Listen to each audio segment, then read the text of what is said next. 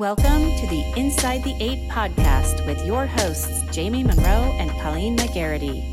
This podcast is dedicated to all things women's lacrosse. We will break down top games of the week, discuss coaching strategies, and lacrosse recruiting. We will even bring in some of the game's top coaches and players as special guests.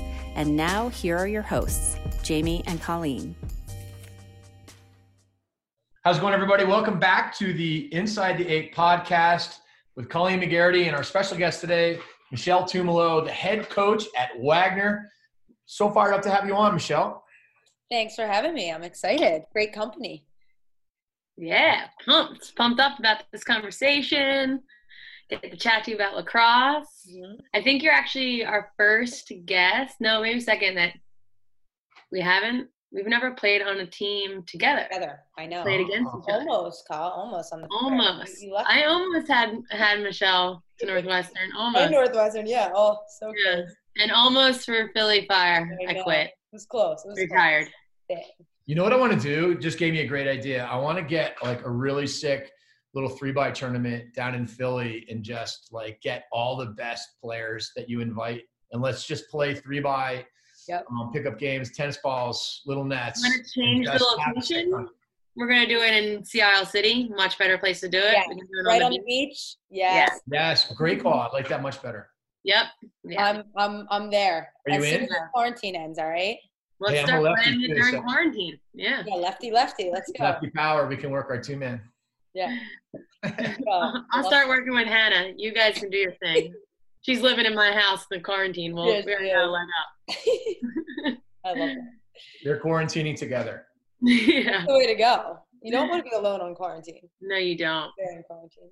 I've sure. got my gang going in quarantine. My uh, my son and daughter both in college. My youngest is in high school, and we play backyard lacrosse and hoops pretty much every day. I was just gonna say it's probably every day, all day for you guys. I'm beyond jealous.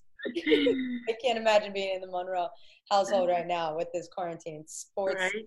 nation. The best is when I throw on when I when I strap on the box goalie gear and I just let them rip shots on me for like. I would love that. All right, that sounds so fun. Uh, tennis balls only though. exactly. I'm John Canaris, founder of Axia Time, a watch company specializing in university branded watches. Before I fell in love with watches, I fell in love with lacrosse. Maybe you've heard of the Air Gate? Well, that was me in goal that day. We may not have won the national championship, but we did win the Ivy League that year and two years before. The first time, we got a ring that we never wore. The second time, we got a watch that, while it had great sentimental value, the quality didn't match the significance of our achievements or the memories we created. Ever since then, I've looked for a watch with the design and quality that would live up to my experiences at Penn. After 30 years of looking and not finding what I wanted, I decided to build it myself. At Axia Time, we create Swiss made automatic watches with stylish designs and quality befitting the universities we represent. Premium watches without the premium price. Check us out at axiatime.com. That's A X I A time.com. Um, all right, Colleen, why don't you kick us off with some questions? Um, all right, I'll start it off. Um, so, you know, big season for you at Wagner ended abruptly. Mm-hmm. I was actually thinking about this. What is one thing right now? And I'm going to get into more of the X's and O's question that you're like missing most about your team. Like what thing at practice or what part of game day? Like, yeah. What is something that you're like, ah, oh, I miss it I, so much? I just talked about this too because it's like so every single day, it's like the connections you have with your players and like the energy and the life they bring you. I know you probably feel the same about like your kids at school and at, you know, um, club. Like they just like light up your life. And I love um, the energy my t- team brought to practice every single day and like i miss that. I miss the connections. I miss the laughs. I miss the intensity. I miss the nerves of a game day. I miss all that stuff. And and also just like the hard work of a practice like what you feel like after a practice as a coach and a player like i'm missing that so much. And it's it's weird because that's all we're used to right? We've practiced and played our whole lives like no matter what sport we were playing and we gave it our all. And it's weird to just like not have that um, and that's definitely what i'm missing is that those connections and that energy and that hard work and passion just that like lights up your life every single day in practicing games Yeah, I feel yeah. It's so hard to replica that in some way yeah. in your quarantine life. Even yeah. yesterday, Hannah and I were on a run, and I'm like, oh my gosh, like let's just go one more mile because like yeah, you get the kind of glimpse of like, all right, we have to work really hard because we'll feel like great. Competitiveness, yeah, like just like that little bit of edge. going a little faster. Keep up with you too. um, going on to that, just like culture that you have. Um, what were your practices like? Were they fast paced? Were you you're so crafty and stick work savvy and you know you have a great IQ on the offensive end. What were your designs like at practice? Yeah, um, you know, going from Oregon to Wagner, I wanted to replicate kind of the same type of practice. Um, we tried to keep it at two hours. Um, not to you know bore the kids; they should never be bored, no matter what. But it's it's quick, but it's also efficient, um, and you're not dragging them through a drill if they're not getting it they're not getting it right and we'll we'll come back to it and yes there's explanations and you're stopping drills and you're showing them but you know i don't want to sit there and do a drill for 40 minutes and be like oh crap like we only have you know this much more time to go over stuff so um, I like to be quick and efficient, but also have that creative flair of this stick work, right? We worked every single day on stick work for about 20 to 30 minutes the first thing we did if it was moving it was stationary it was different stuff every single day um, and we made everyone do it right like we're making the goalies do btbs and the defenders i'm sure you did the same thing at northwestern like that's what i learned at camp like everyone if they can get to a level of creativity with their stick they're going to be more confident on the field against anyone and, and no matter what they're doing so yeah like we we had a lot of fun at practice and and you know, some days went better than others. Some days were great. Some days, you know, you walk out and you're like, crap, that didn't feel great, but you're on to the next, you know, and we learn and we build from it. Um, so yeah, practices were fun for sure. And I would obviously hop in the drills and play with them as well. I'm sure you did. That's great about getting everyone to do everything. Obviously, you know, I love that part of Northwestern. I actually um, also learned it from basketball, you other fellow basketball lover, that like in Europe, their post players do all the guard drills, so their posts become very good ball handlers. And I was like, oh, I love that because you're not like just you know putting people in a box. Like you're exactly. a defender, you're a goalie. You shouldn't do the stick work. You shouldn't do that. Like everyone. And you kind of find out like new things about players. Like I found out um, at Oregon, we created this beast of an attacker from a defender that had never played. If you remember, Jamie, um, uh, Jill Zubalaga. Like you wouldn't ever see that side of a player if you're not really focusing on the stick work for everyone. And mm-hmm. she was a, our leading scorer almost um, in our her senior year. So it's it's awesome to see that. So I, I took that to or um, to Wagner and just creating and seeing that in everyone. You know, it's it's awesome to see, and, and it makes them think outside the box and see the other side of things. Mm-hmm. I went out to watch a few Oregon practices a couple years yeah, ago Mm-hmm. watching you and Katrina out there playing um, was so much fun. And the way you guys ran your practice with, you know, drills that were fun, but that would allow kids to make a lot of decisions and and and, and learn the game. And then the the, yeah.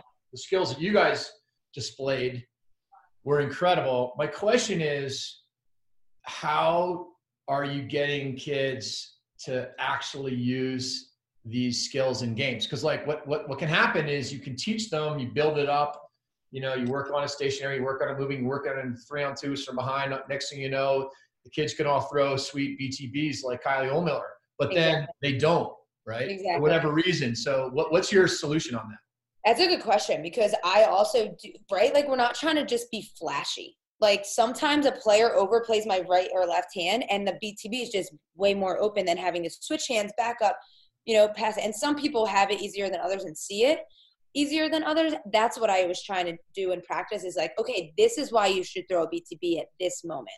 Right. Um, and yes, I'm getting to that level with Wagner. It's a little bit different beast than a Northwestern and a Syracuse and an Oregon in a way.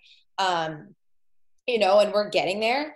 But I think just like showing them in a way of like, okay, this is how the the the play can develop if you do this um, not just okay this looks sweet right like look how cool this btb looks right like oh you pass it to my right hand the defender slides okay the btb is open that's kind of what we showed at oregon as well um, you know and we're still getting to a point you know at, at wagner to to get those btb passes and shots in it's, it's still yeah. developing Um, but I think showing them in game like situations in practice is the most realistic. Right, um, right. Instead of just just throwing a BTB for no reason. Just to do it. I know it's kind of painful when like kids are like just transferring the ball and then you hear like, "Yay, nice PTB," and it's really not the right yeah. application. um, but um, but it's not just BTBs. BTB, a behind the back pass is a deceptive pass. It's it's yeah. it's, it's, hard to defend because because yeah. you, you can't really defend the wrong side of somebody and nobody sees it coming. But right. this concept of transfer from practice to games, it's true with your rocker. It's true with any hesitation move. All fakes. Um, literally all all deception you know, to me, deception might be the the biggest indicator of what I would call fluency of understanding how to play.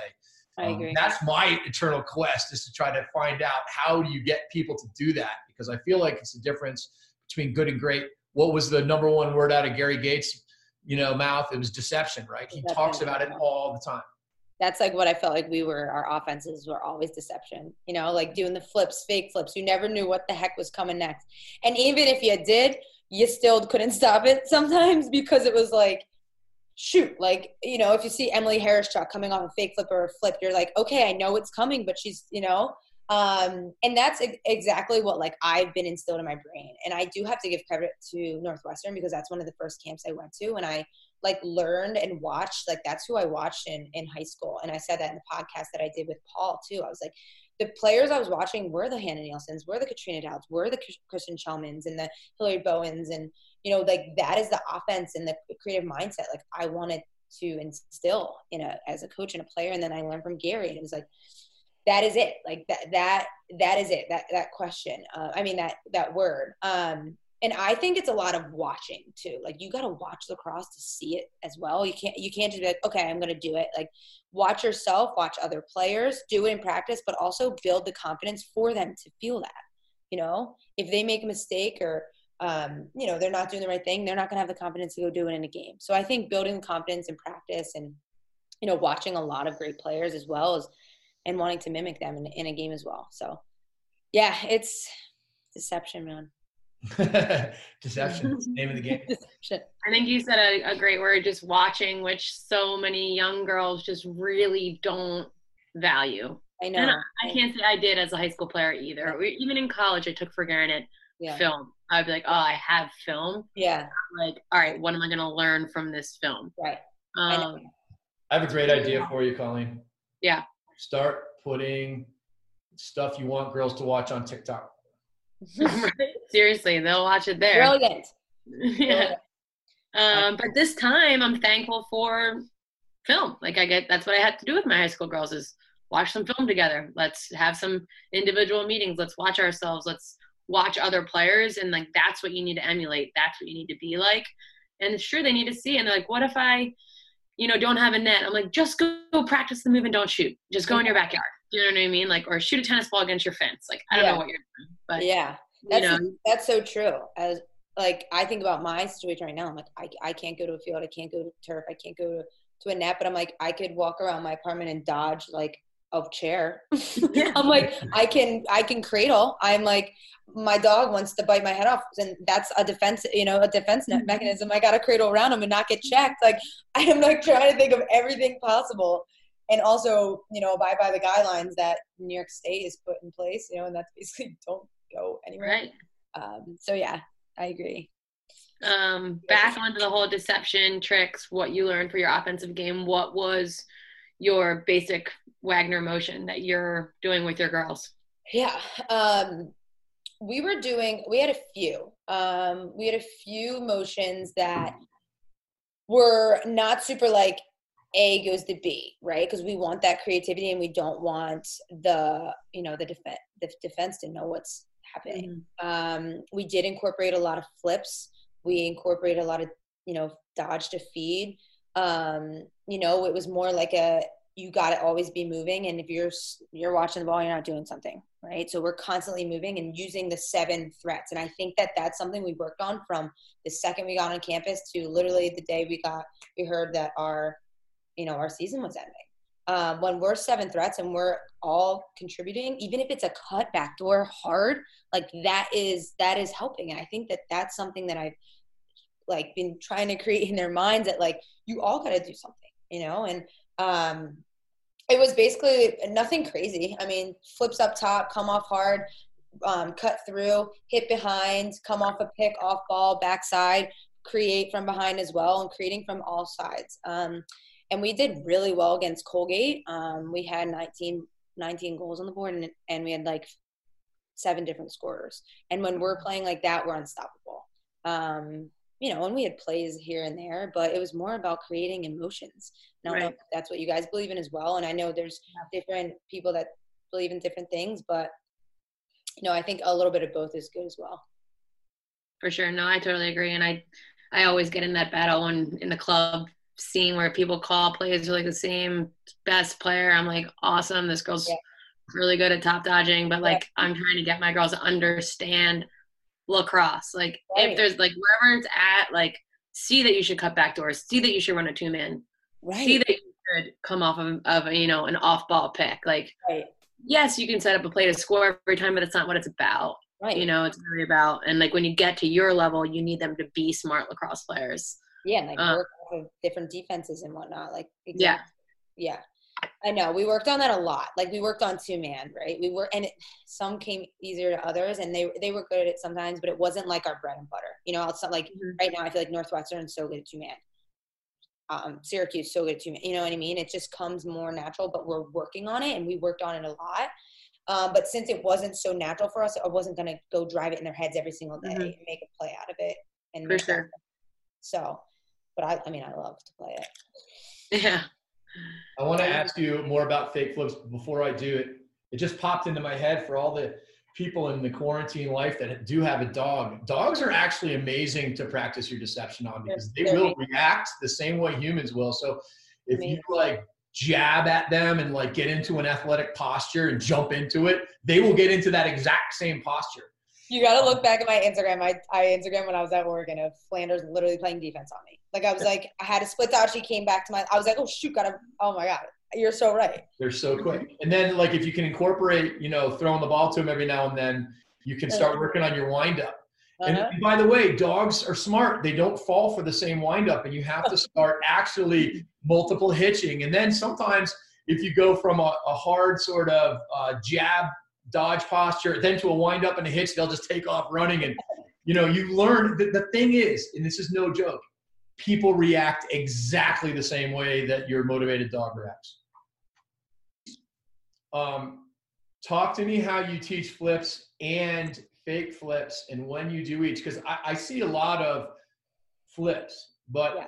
personally, I think fake flips are actually more, oftentimes more effective and definitely safer. And I just wanted to get your opinion on how you teach that. Yeah. Um, that comes with a lot of lacrosse IQ as well. Like if you're the ball handler and you're going to do a fake flip, like knowing if you, where your defender is. Um, so I teach obviously um, upfield, right? You always want the, the stick to be away from your body upfield, um, never in front, obviously, because they can see it, they can check it. Um, and you want to be protecting it behind your body so no one can see the ball. All right. So I also I teach to flip like actually flip it up and like so it leaves your stick. Some people do, you know, a little cradle. I'm I like both, but I just think it's more deceptive. If you actually see the ball leaving your stick, like someone's gonna, you know, now they gotta really or if they don't see the ball at all, that would be great too. Yeah. But I like to flip it up and let it leave your stick um, and then coming off it, if I have the ball looking like I ha- don't have it at all, like I just like am coming off it. The girl that comes off me looks like she has it. Play it off of that. Um, and it's all about reading the defense too. Like sometimes I'm going up to a girl, like say call is my attacker. I'm going up to you. Like I'm like last second being like, all right, I'm gonna fake flip it because I think the defender is re- gonna go to call. Um, and I might be wrong. I might be right. Um, but it's all about that deception and, and reading the defense and knowing when it is a good time because some kids just do it and get back checked and it's a whole disaster. Yeah yeah no doubt and that's kind of like what i was getting at as far as safer because like if you're getting pressured fake it. Exactly. And, and if you're getting pressured, you probably don't want to flip it up to fake it. And, yeah. Um, but i mean i think like the flip it up fake flip is awesome and it, it kind of borders on the hidden ball trick. Uh-huh, uh-huh. you know what i mean? So there's like there's different sort of like variations and they're all good actually yeah. fun. You just gotta do it a ton. Yeah, like, as I was just gonna say, yeah. It's, and if you work on it, like we do a drill, and we did it at Syracuse, like just the three v two. Um, we call it three v two GLE flip. It's when the three um the two from one side, one from the other. Mm-hmm. They come mm-hmm. around, they flip, they have to exchange. There's two defenders yeah. in, then you add four to V3. You're flipping the whole time. Yeah. And you can fake flip or flip, but you have to exchange some type of flip. And that simple drill like has created so, so much, you know, deception and just the, the mindfulness of a flip.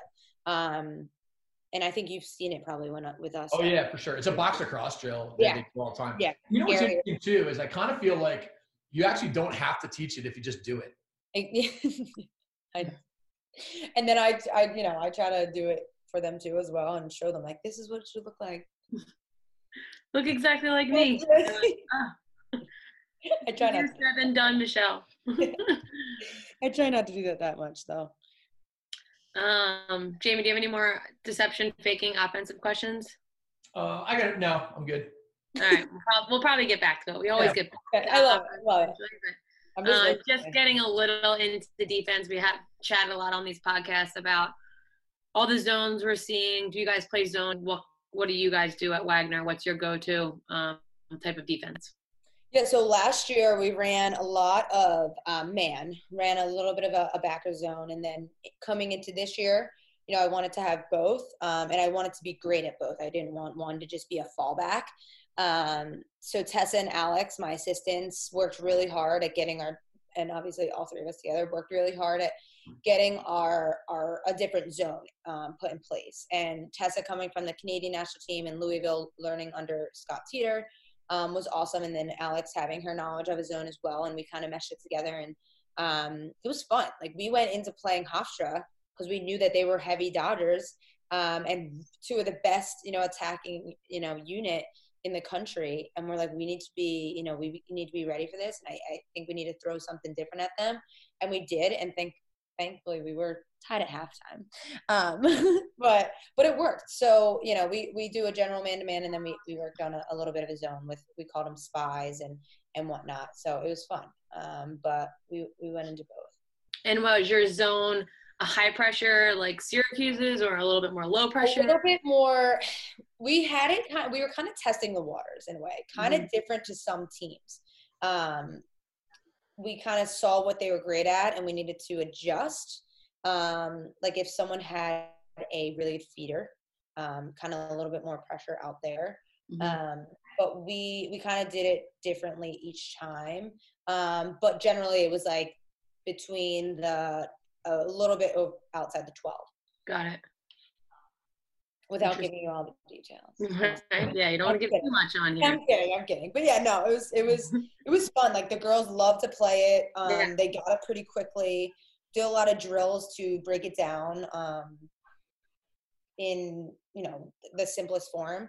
The zones are kind of crazy, right? Um, and I'm not like I wasn't a defensive like strong minded person and now i feel like i'm learning so much more from my assistant coaches and what they're bringing which bringing to the table which is awesome. Um so it's fun to see them like coach it up and, and see our defense be successful. It's great though too just to have you guys get good at a zone also for your own offensive improvement. Like all right now you guys can practice against a good zone exactly. to get ready for your next opponent if it were a zone heavy team Exactly. Um, and like if our offense does well against it, we're like, okay, where are the holes? What's happening? Um, mm-hmm. and that helped a lot. Um, and I, that, that's when I would jump in the offense and be like, okay, that side needs to be quicker. Like it needs, you know, to be like, right. that's way too late. That's way wide open. Um, and that was, that was fun to see because they adjusted and they were awesome. They were such a unit. That's great. Yeah. What are, what are some of the drills you do for your, for your zone? do you do various like you know, uneven type of drills? Yeah. Um, or, yeah, we did that. Yeah, yeah. So we did, um, again, not to give you all the details, but we wanted um, to kind of pressure out the ball carrier and to get beat in a way, but like not all the way beat, because then the help was there and to try to like clop, like clobber them. So we would mm-hmm. do a two v one drill and then have someone in the middle um, and then they would slide off of that and then look to feed that. So we would do stuff like that. We would have quadrants. So we would make the um, the eight, we would cone it in fours and then break it down to that and have offensive personnel on each thing and have the slides come from those and where we thought that the girls would be posted up. Like say there's two in the middle, we just differentiate for different type of offenses that we thought we would see and what we thought different um, you know coaches would would adjust to a zone. Um, so that's kind of what we would what we would do in practice. It's awesome. I did yeah. this drill um a five on five a five on five uh, sort of backer drill. Yeah. So it's cool because basically you're playing a box on defense with a backer or or rover, whatever you want to call it, in the middle because it's soft, it's not pressure. Mm-hmm. And but because of that, um, it's five on four on the outside. So the defense has to like pass off and rotate, and it's hard. Mm-hmm. The, the only rule for the offense is that they, they were required to cut so that yeah. we didn't have like, you know, a ton of three seconds going on. Yeah. Um, but um, I was curious about your thoughts on drills like that. Yeah. Yeah, we definitely did something like that as well. Tessa was like, Tessa and Alex were awesome with coming up with drills like that really broke it down. Um, and it was also so great for our offense as well, like ball handling when you're pressured and seeing the cuts because that's something that we really need to work on. Um, and it's so funny. I don't know if this ever happens to you guys, but when we're w- focusing on the defense, our offense looks sick. I'm like, why can't we look like that when we're focused on offense? Like, especially when we do, would do scouts. I'm like, so it's because you guys are you're just like free flowing. You're not worried about messing up. I'm like, I love that. Um, but no, those are definitely drills that we would do as well. And um, we also would do a drill. And it was it was zone but it was also for our offense as well. We would do quadrants and then we would have someone pressuring out on ball but also doubling from behind them. So we would work on and each so it only be in the quadrant that the ball is in. So there's pressure on ball someone behind them and then they're zoning the rest of the offensive end. And then if we move the ball to the next quadrant that person has to it's all about ball handling and the pressure and not getting beat as a defensive end on the defensive end, but also offensively, like working with pressure and that it kind of was like not there's like too many people on the field in that way, but it was awesome to like work on ball pressure and handling and because that was something we, we struggle with. Can that attacker that has the ball pressure and the person behind them go right by the first person? Yeah. So is that it's real pressure. Yeah. It's real defense, but they can go. Like it's not like they have to just pass it around. Like right. everyone is live. Okay. Um, but there's an extra person on defense each in each quadrant. So like, if yeah, I can draw it up for you. I I That's love really that. Good. I like that for both defense and like the attacker handling that pressure with someone behind. Yeah. Yep. Because it just it and it creates constant communication that mm-hmm. like is I don't know. I, I, think if you could put your team in the best and most stressful situations of practice, it makes them for sure. Because we we struggle with that a little bit with like pressure now going to pressure and just kind of your expertise as well do you guys pressure when you're in your man to man do you pressure a lot behind? We don't. Okay. We, you don't like that when you're like I'm like I'm like I get scared of people getting like their ankles broken back there like you know but I do I again too like we we changed up per team so like our last game was again Monmouth, and they had a really really good feeder. Like any um sorry, her conference player of the year last year was like most mm-hmm. points. Um, and she we're like, okay, we can't just let her feed back there. Like I would love that as a as a, a feeder. So we pressured her a little bit more, and the slides, right. you know, quicker. She kind of toasted us a little bit on, in the beginning, so we had to adjust. But no, we we're not heavy pressure behind, and it, again, it goes from game to game, but not yeah, situational. Yep. Um, I want to ask you about zone offense, and yeah, it's we're we're seeing more and more zones, and these zones are getting really good. And yeah. um, and and the, and the reason why they work is because teams, like you said, that are heavy dodgers. Um, you know, you're not going to score dodging goals against zones, and yeah. the the it seems like there's open people all the time but and people have a hard time finding them. So how do you teach that? Which is like, oh, when you see a kid like wide open, you're like, how do you not see it? Um, we do a lot. Like every day, there's a drill that consists of something man up. Um, I think I've always like we always did something like that at Syracuse. So I and I think it, even if it's a three v two or or a four v three or whatever, it's constantly like forcing you to think and forcing you to find that open player. Um, I always teach too, like never turn your back to ball. Like if you are like cutting away, like do do do do, like you're not. How do you even see that you're you're open? Um, the feeder might not see it, or the feeder does see it and you don't see it. It's like so. So we're always, you know, making sure that the girls are um, seeing ball, the feeders are seeing the the cutters in the middle. Um, if they don't, I stop the drill. I'm like, okay, what did you see? Because I want to see what what's what's coming from your vision. Because you know, I see what's happening. Um, but yeah, we do a drill every single day for the most part that is either man up or a zone like situation um, to create the, that lacrosse IQ. I think is the biggest thing. It is, and it's a little bit of it, it's different than what girls grow up with too. I know. Um, they don't grow up; they grow up with speed, uh, yeah. speed, speed, speed, speed, speed, which is awesome.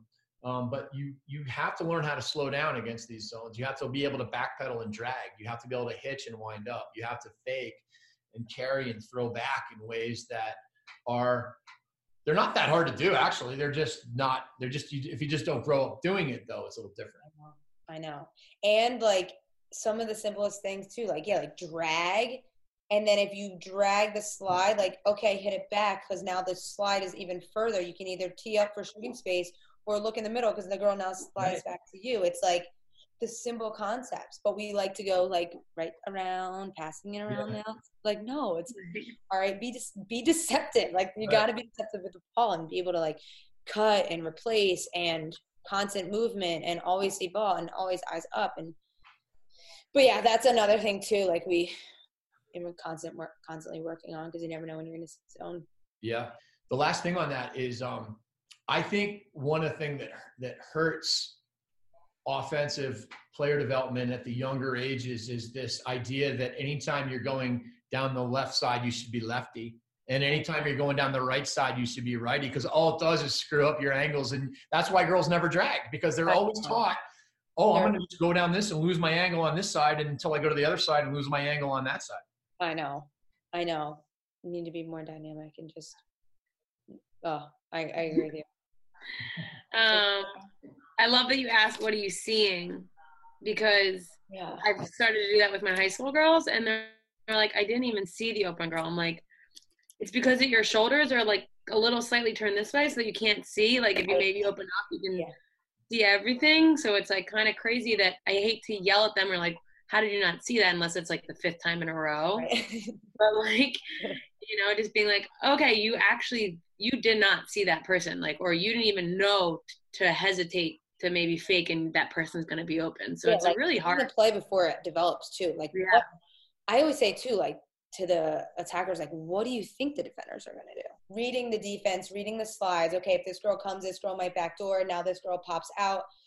Um, and just reading the play before it develops and not a second mm-hmm. late because that's a lot of the kids or a second that it's happening and they're like oh my gosh i'm being doubled i'm pressured i now need to turn my back and now i'm in a double team i don't know what to do like and that's another thing we do at practice as well like force doubles to now get out of it move it someone's open how do we create an easy play out of right. and not like stress free you know like I, I, love to be doubled i love a double like, you, you want to get doubled as an attacker there's a there's a big, there's a great quote from hannah nielsen and when we were coaching at colorado together and she was like she could probably hear me downstairs but she was like when I see a double team, I think great. um,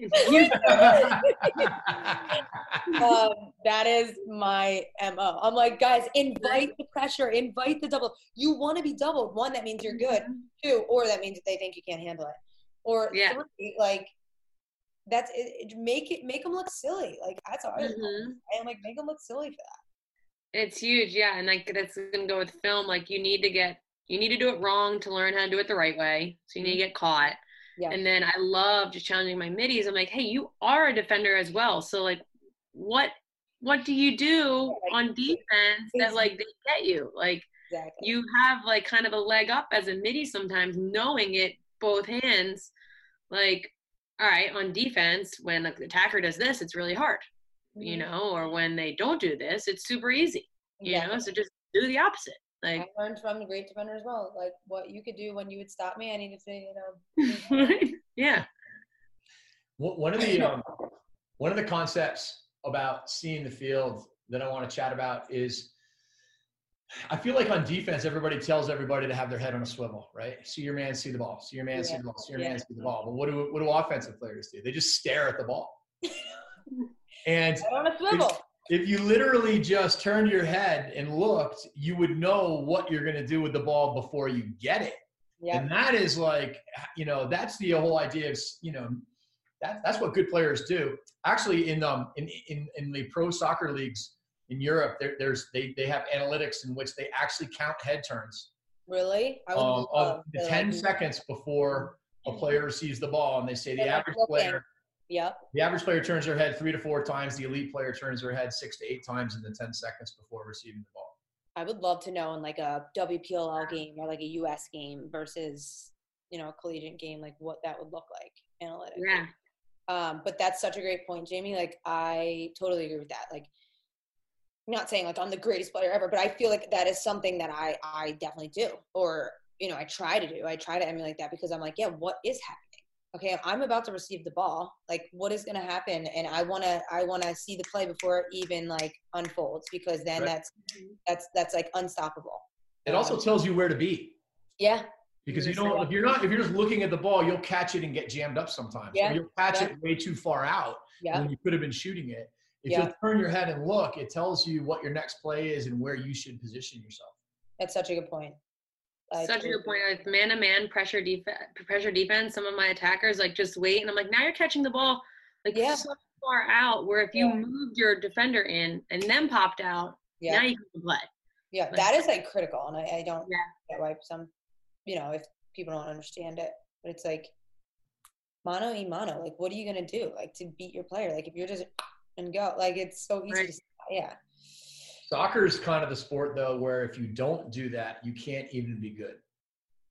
Yeah, it's true. Very true. I played soccer. Did you play soccer, Carl? Mhm. Yeah, you're. I mean, and I feel like all we did. My coach, my high school coach, was amazing. She played at UVA. She played on the USA team we did keep Jamie. You would have been in heaven. We did keep away all the time. Oh, same. Like, literally just keep away. Like, yeah, all those box drills and like we just did, you know, every single thing she did at UVA on USA teams, and it just we barely ever played like a scrimmage or like a set. We just did keep away, and we all had great touches, saw the ball, moved the ball well, and she'd like do some finishing drills with some girls at the end, but we were a very good soccer team, and it was crazy just the amount of keep away we did. I love that you mentioned that because I took a drill from Katrina, who I think they did it at UNC, and it was like a keep away drill. And you've probably you maybe have done it, but it's yeah. um, we called it UNC soccer box drill, yeah. but it was um, a four v three in both boxes, but on each pass, so there's four people on in, on each pass. That's when the defender goes in. If a defender yep. knocks it down, there's three people on the other side on their team. She goes in the next box, and they do a keep away there. So it's like constant keep away, and it like shifts. Mm-hmm. Um, but it's awesome because it's kind of a, it's a confined space, and you're moving the ball, you're seeing it, and like that's another thing too. If they I always say if they pass it to the line where the defense is coming, mm, they're sprinting because they're not thinking. I'm like, why would you pass it there? Like that's where yeah. And like I try to tell them to not look at that it's coming from there. Yeah. And also like not staring at who you're passing at. Like look at this person now, pass it this way. Like mm-hmm. so, that's a good drill. Yeah, we used to do stuff like that all the time. I love thinking about those type of drills and putting into lacrosse. It's so fun. We did yeah. it like every other day for the most part. Yeah. What's better than receiving a ball and one timing it into somebody that's open anyway? Oh, nothing. I don't think. It's as good as it gets. I know. I love those. Except maybe like one time and get behind the back across the crease or something. I. Oh, so great. I love passing. I would. I honestly passing over scoring. I love passing. Assists. Of course. My favorite. And and like cause turnovers, right, Carl? Love cause turnovers. Love a good CT. Ooh. Love a good CT. What's worse than a sick CT called back by a terrible call? Uh, um, I could, I could highlight all of my life too. Same yeah. oh, I got a red card for one by being pissed at her for pulling my there's back. Actually, there's really there was an amazing cause turnover that I had national championship game, and I'll actually never forget it because I got an interception, and then Scott Hiller was yelling at the ref the, or a player that the ref's name was the same name. So he was saying like Jess, and it was really to pass to my one player. Ref calls yellow card, no interception. No. No. Scotty still like apologizes, What like, I'm sorry, was that? When we lost. Literally Maryland. up six nothing, get an interception, about to go down, like fast break. They call a yellow card. They go down. They score. They start their trail of goals. So Scotty was like, "I'm so I remember sorry, Kelly. like It's fine."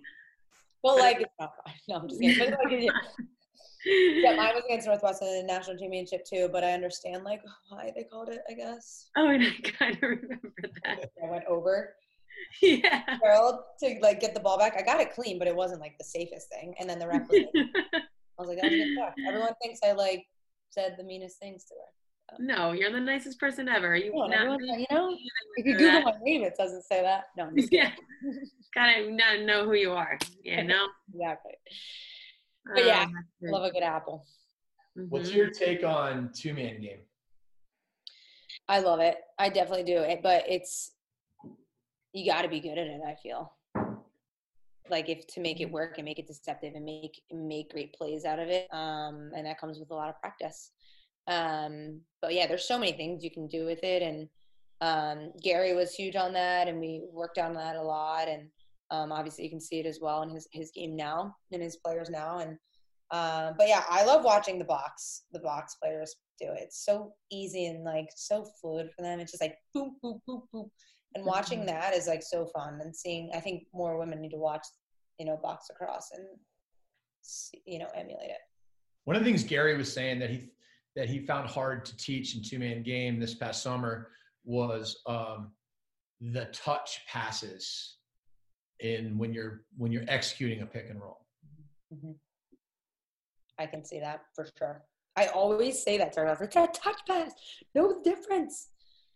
And Yeah. like knowing, yeah, knowing difference from just having like a, like coming off the the pick, dra- dragging your defender, and just toss it in Just- there. right? And kind of putting it in space, you know. And I think Yeah, that's the uh, difference. Instead of just whipping it, it's kind of like a lever where you just pop it into Yeah. space, Mhm. let the player receive. And you want to know something?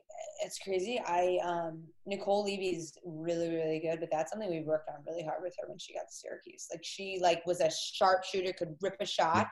But that is like I remember when I, I coached at Syracuse just for a year, so it was that that's the one year she was there, and I remembered her coming. I think she was a freshman, and that is like that one little touch pass. It was like, and then as soon as she got it, it changed her game.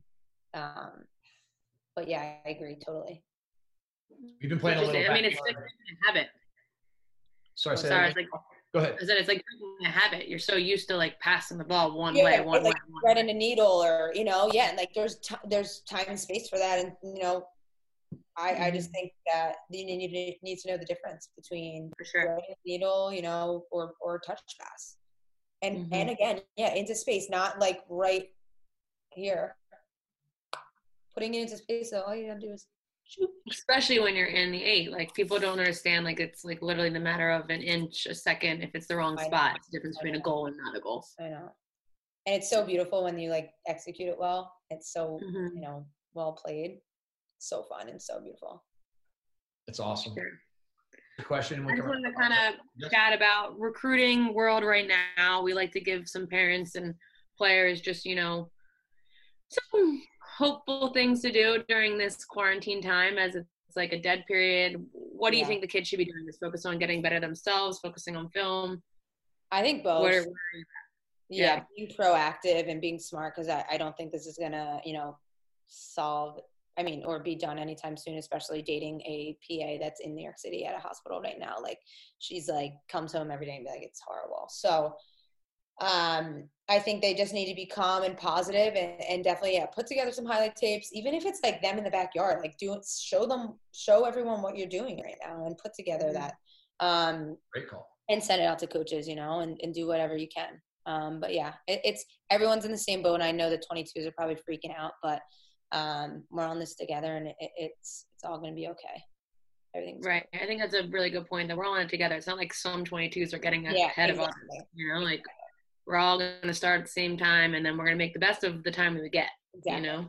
Everyone will Yeah. find a home. Everyone will be, you know, able to get access to clinics and camps if, if they're virtual, if they're not, like depends. But mm-hmm. um, I would just say keep that positivity. Everything will work out. Work hard in your backyard. Film it if you want to. Send it to coaches. Um, but yeah. Awesome. Yeah. It's awesome stuff. Michelle, thanks so much for coming on and talking lacrosse with us. It was awesome. Thank you so much, guys. This is so fun. I love it. We can do this even if it's not a podcast. The Philocrosophy podcast is brought to you by Axia Time, a cool watch company focused on university branded watches. John Canaris is the founder of Axia Time, and he was the goalie at Penn in the late 80s who led his team to the Final Four. John is actually best known for being the goalie that Gary Gait dunked on in the Air Gait. Axia Time makes beautiful Swiss made authentic watches whose design and quality match the essence of the universities they represent. I can attest to the quality of these watches. John hooked me up with a sweet Brown University Axia watch, and I think it's the nicest thing I own. Initially licensed with eight Ivy League schools, Axia keeps adding new schools each month. One of the coolest things Axia offers is custom timepieces to commemorate championships or to celebrate storied teams. Check out the UVA Lacrosse Championship watch. It's sick. Princeton did a really nice one last year as well.